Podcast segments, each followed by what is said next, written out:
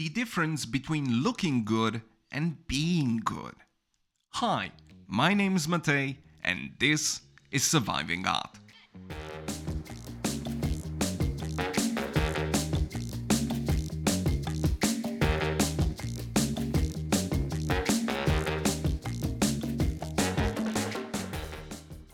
Our society has been transformed by the internet. Hollywood movies productions and the ideas that social media moves us to impress people we hate by buying stuff we don't need with money we don't have. But without wandering off into the vast desert of social critique where anger grows in non binary shrubbery plantations, I would like to point out one interesting fact about the spectacle that relates directly to us artists the question of morality. Aesthetics and morality have been regarded as separate fields only since the 18th century, and the idea of a beautiful idiot is much more contemporary than most people think. Narcissus, for example, contrary to common belief, was in fact not regarded as a beautiful twat in his time.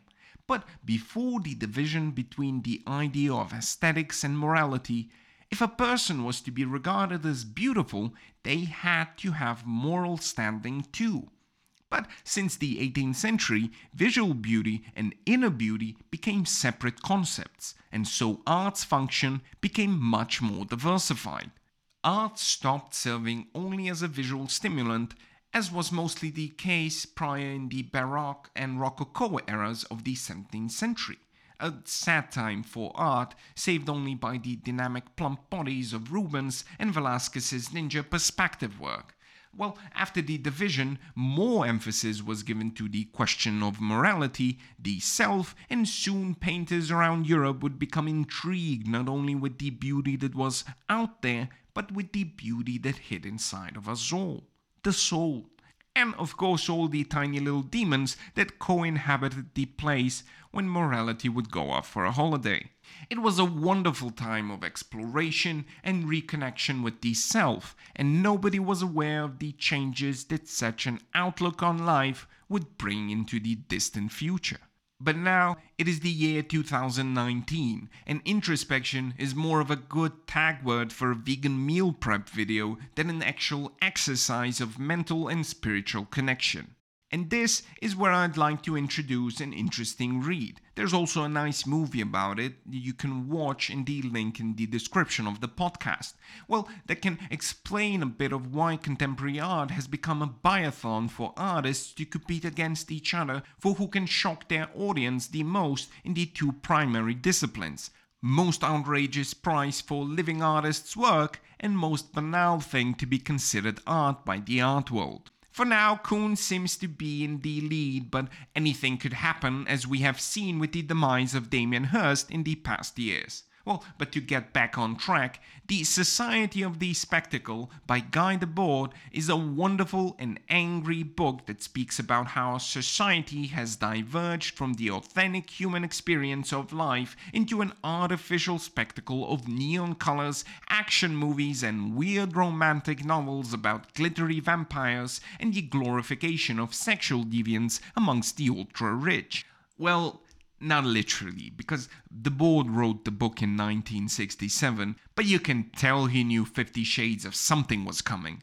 The main point of interest for us artists, though, is that today's society has alienated itself from reality and our ids, the Freudian term for the part of the human psyche that just wants to pig out on junk food and copulate until kingdom come. Well, we have grown hungrier and hungrier over time. We live lives where we battle the constant temptation of instant everything to just mindlessly consume random information, and many of us have completely forgotten that the real thing isn't just the slogan for a brown fizzy sugar water drink, but an actual place of wonder, excitement, and incredible beauty just waiting outside our front door. But I'm not criticizing technology because, like alcohol, it is only a tool for us humans to express our true inner selves. And that's exactly where the core of all issues of social media destroying intimacy and social anxiety amongst people can be found and will have to be addressed in ourselves.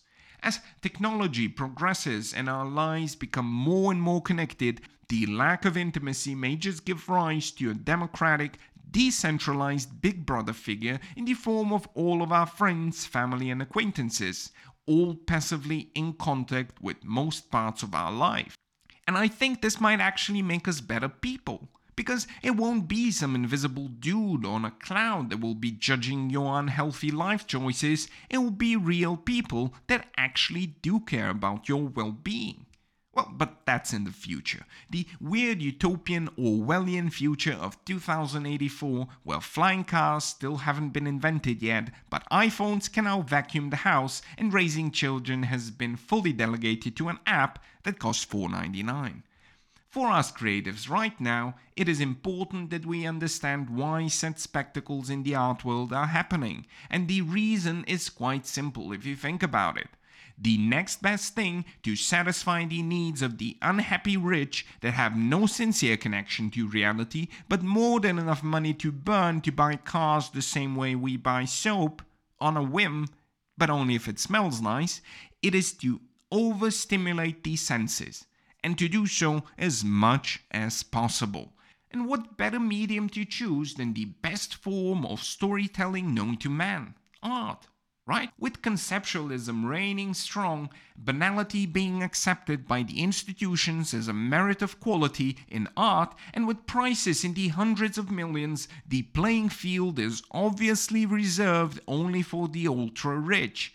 And the best part is, any one of them can come and play.